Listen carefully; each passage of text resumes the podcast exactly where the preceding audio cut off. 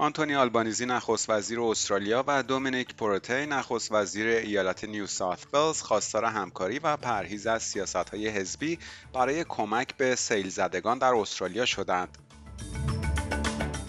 آنتونی آلبانیزی نخست وزیر استرالیا یک پیشنهاد در مورد استفاده از راکتورهای هسته‌ای کوچک برای مقابله با بحران انرژی را رد کرده است. تونی برک وزیر روابط محل کار استرالیا لایحه جدیدی را به پارلمان ارائه کرده که کارفرمایان را ملزم خواهد کرد تا در مورد ساعتهای کاری انعطاف پذیر با کارکنان خود به توافق برسند. درود بر شما شنوندگان گرامی این پادکست خبری امروز جمعه 28 اکتبر 2022 رادیو SBS فارسی است که من مهدی قلیزاده اون رو تقدیم حضورتون می‌کنم. آنتونی آلبانیزی نخست وزیر استرالیا و دومینیک پروتی نخست وزیر ایالت نیو ساوت ولز خواستار همکاری و پرهیز از سیاستهای حزبی برای کمک به مناطق سیل زده شدند. آقای آلبانیزی و آقای پروتی امروز در بازدید از شهر لیسمور در ایالت نیو ساوت ولز خواستار همکاری در همه سطوح دولت برای حمایت از مردم سیل زده شدند. Uh, we have to have better planning.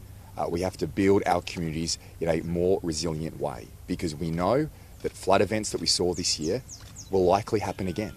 Uh, and the best thing that we can do uh, as governments, uh, whether that's Commonwealth, state, and councils, is work very closely together آنتونی آلبانیزی نخست وزیر استرالیا یک پیشنهاد در مورد استفاده از راکتورهای هسته‌ای کوچک برای مقابله با بحران انرژی را رد کرده است.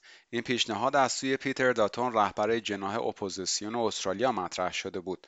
آقای آلبانیزی در مورد این پیشنهاد آقای داتون گفت انرژی اتمی گرانترین شکل انرژی است.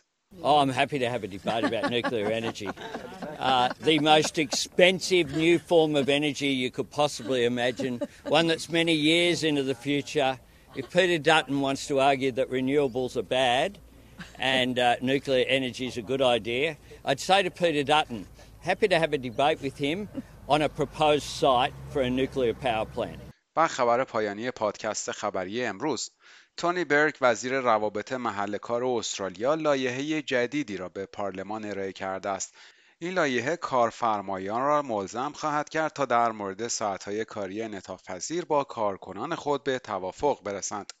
گروه های تجاری یا به اصطلاح گروه های بیزنس از این لایحه انتقاد کردند چرا که معتقدند می‌تواند باعث افزایش هزینه هایشان شود.